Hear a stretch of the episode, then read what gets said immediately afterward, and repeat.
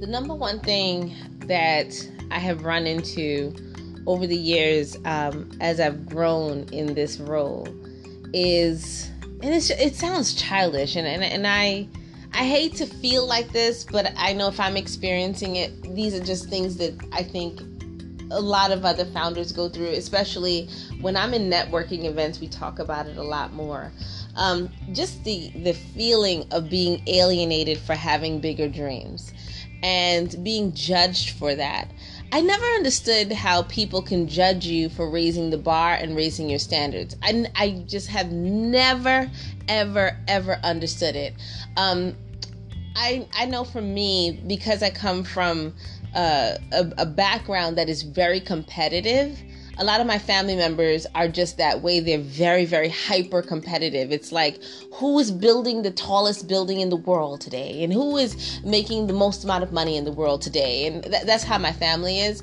And it has a lot to do with, you know, I, I call it the immigrant dynamic and, you know, your family didn't come here to waste time, the whole nine yards but I expected that from my family. But when it gets a little bit kind of like questionable is when you're in the market and people judge you for raising your standards. When I decided to create the confidence factor, I had not I don't think I was prepared for the kind of backlash I got when we first started. In the beginning, I, I named it the confidence factor because it was me researching people for four years.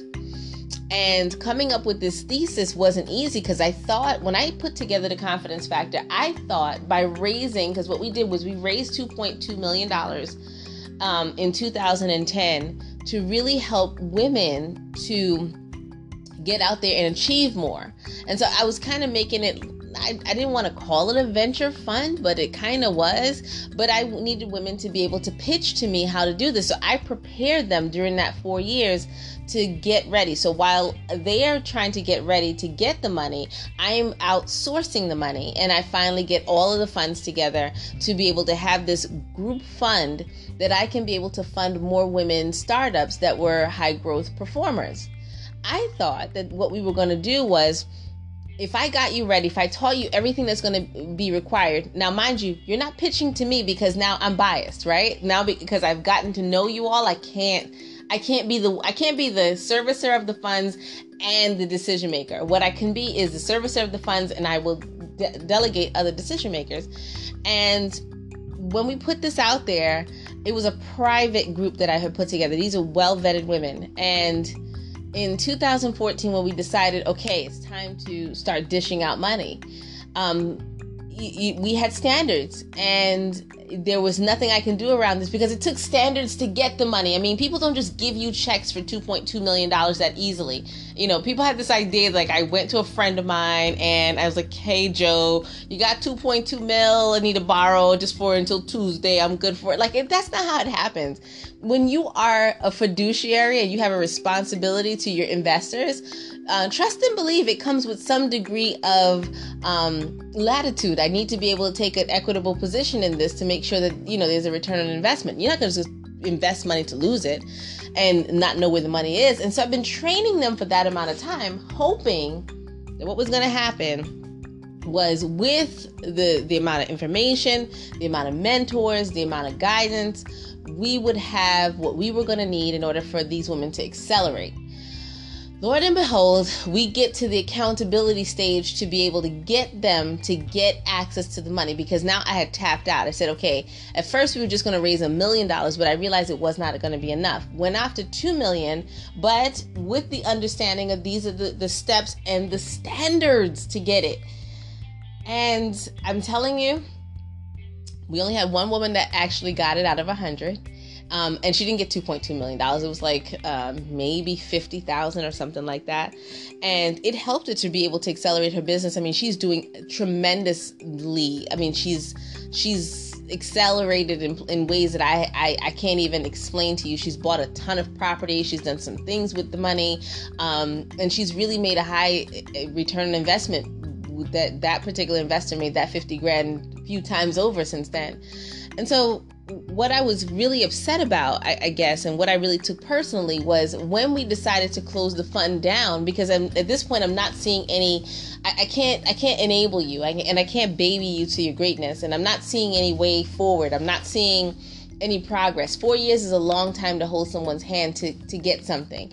And I, you know, even with children, you can't hold their hand but so long. They're going to walk one day. And I just felt like I was holding hands and I was not getting them to the level where I needed to. So as I was breaking off these relationships, I was getting backlash from people that they knew who were like, "Oh, your standards are just too high, and you, you, you, you know, you were not trying to help women. Your your standards are way too high. You think you're all that because you you you want to you want us to be able to write a business plan and a forecasting plan, and you know, but we just need help." And I'm looking at them like, "Wow."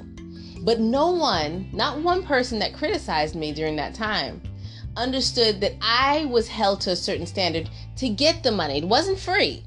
So I held I was held to a certain standard to be able to get out and pitch for money. And then I'm being held to a different standard to be able to get the right um, the right investor to be able to extend their hand and lend and to invest in someone else as a third party. So I'm putting other people's money on the line and then I'm being judged for not just giving it away. And so you know, it was it was amazing how much backlash I got when it came time for me to say, well, I'm going to have to close the fund because, you know, I thought I got you already. These are the the people who I've delegated to, you know, be the uh, intermediaries, and now you're saying the standard is too high. And I just said, you know what? It's amazing how people wouldn't have a problem if the standard was low you know we gotta we have to get out of this way of thinking that our standards have to be low. And then I, on top of that the reason why i bring this up especially as a woman founder is because i don't think that i would have ever gotten that kind of backlash had my name been um, carl instead of carol steve instead of carol. I think it would have been different because i wouldn't have gotten so much of the you should just give the money away. I can't give other people's money away. Like that no i can't do that. Do you know what i had to do to get it you know, I, like I said, I didn't just walk in John's office and say, "Hey, John, I got about hundred chicks that need some money. Give me two point two mil. Um, it's good till two. Like that's not how it worked. And so when you hear people give you backlash over not just giving it away, I said to myself, well, you came in with one standard, but you wanted me to lower the standard to just give you something that you needed the confidence to use the tools that you already had at your access to be able to get. And so if I was the person sourcing the funds and the intermediary who was going to be between you and the funds, then I had a biased opinion. I wanted to make sure that I was not the judge and the jury at the same time. And so I, I, I put this out there into the universe because I, I wanted to be a very honest uh, and open discussion about how hard it is to raise your standards around people who are going to hold you to a different standard if you don't give in to what they really want. And as as a woman, I sometimes feel like we're pressured into lowering our standards in some ways in order for us to get a yes from someone. And so if I had lowered my standards to to you know give them whatever they wanted i was going to be held to a different standard because you know immediately what you do is you just you just say hey you you can have the money and call it a day and like i like i said it is it's, it's fundamentally probably one of these things that I, I never would really have the answer to but it's one of these things that i don't necessarily i don't back down from. I have a standard and that the, the non-negotiable point. I'm not willing to compromise on my beliefs. I'm not willing to compromise on what i want in order for me to be the kind of founder that i believe that i am called to be it has opened up a lot of doors.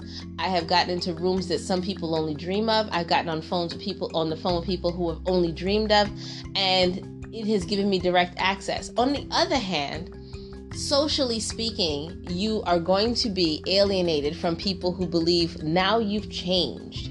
Now you have the nerve to have standards. Just the other day we were eating fried chicken wings on the porch, and now today you have the the nerve to want Sauvignon Blanc. You know, you're going to be judged, and you have to be very strong to allow people to impart their their own standards on you because they just want a universal way of being accepted be careful of lowering your standards just to avoid the backlash that's going to happen once you raise your, your, your standards. And then and that's in every aspect of leadership. Like just be very careful that you're not giving in and giving up because you're afraid of being alone and you're afraid of being lonely.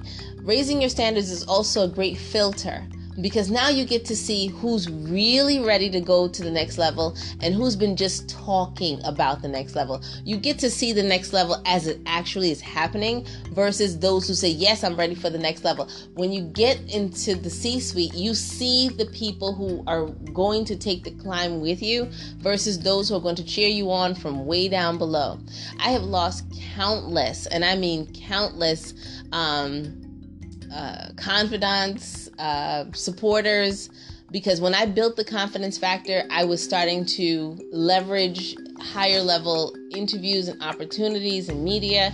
And I remember just feeling like I'm being judged for, I don't know, just trying to raise the bar, right? Without announcing anything. And so I, I don't want you to ever get into a situation where you compromise where you're going because you're afraid of being lonely going there. I don't want you to, to compromise your beliefs because everyone else around you believes certain things. I don't want you to compromise who you are because you're afraid of being alone where you are. I don't want you to ever put that in your mindset or in your in your energy space where you allow um, negativity to flow through you like that that is someone else's negativity because the one thing that you're going to realize is that if you compromise a belief now, especially at this stage of the game, the higher you go, you're always going to be compromising just to get in.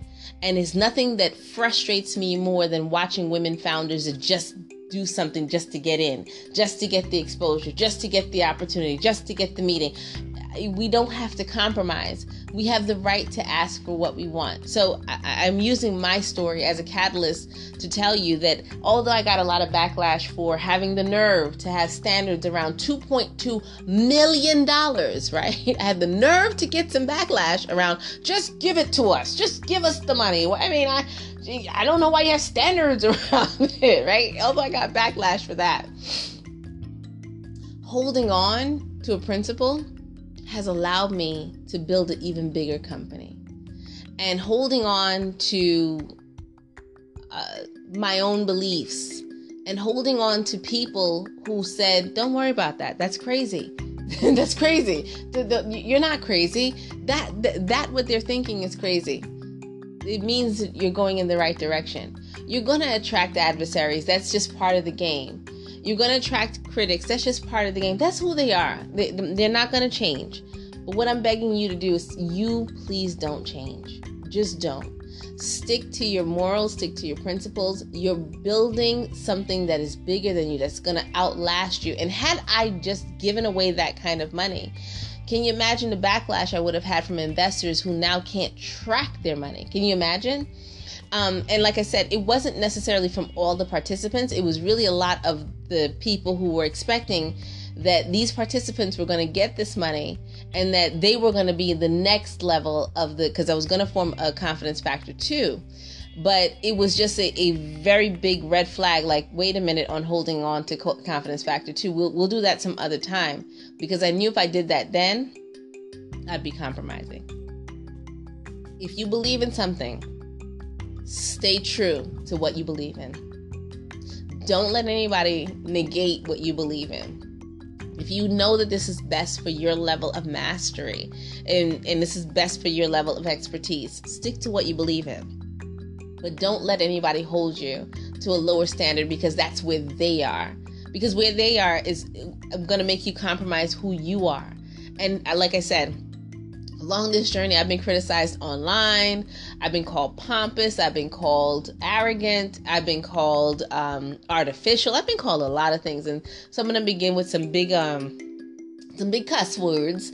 Um, but I don't take it seriously because I know that for every critic that is out there, there are a million more supporters that understand where we're trying to go with this company. And, you know, the revenue proves it, as well as the opportunities that we are uh, availing ourselves to and the partnerships that we have, that proves it. So it lets me know that what I'm doing is working. However, you just have to be strong enough not to give in to people who like to impose their opinions on you that are not in line with, with where you're going. So I'm just here to just give you some affirmation that, hey, I've been through that. I, I know what that feels like. I don't believe in compromising. I haven't done it and I won't do it. And, you know, for those of you who feel the pressure of, you know, lowering your standard just to get in, especially for those of you who are inventing something or putting something in the market for the first time and you feel like, oh, I got to discount it to get somebody in, don't do it. Because how you start is how you'll stay. And it's hard to get out of a compromising position because you have in turn turned your dream into a reality by lowering your standards. People are always going to hold you responsible for the standard that you keep, whether it's a discount store you're building or you're building a super luxury shop. They're always going to hold you accountable for the standard that you have decided to uh, stick on to your business model. Look, hold true and hold firm to what you believe. And lastly, can I also beg you to do something? do yourself a favor put some blinders on once in a while people are to say things they're to write things they're to they're to snap things at you you've got to put some blinders on and really stay true and committed and stay humble in who you are because the one thing i have done that I, am I'm always like so shocked about people say to me especially people who've known me long before this like people who meet me now they'll be like oh my gosh carol you're arrogant that's because you know me now people who've known me all of my life always tell me I have never changed and I will never change because I know who I am. So if you really have a standard, keep to that standard, but it must be the standard you've always had so that you're not unrecognizable in any way. I've always been this way. I've always been a little snippy. I've always been a little bit opinionated and I stick to that and I don't change who I am. If you don't know me, then of course you're going to think it's new, but it's new to you, but it's not new to me. I've always been this way, and I won't change because I believe that that is part of um, the thing that has helped me to be seen as, as transparent as possible. So, like I said, don't change. It's all good. Don't worry about it. Anywho, I'll see you at the top real soon. Don't compromise.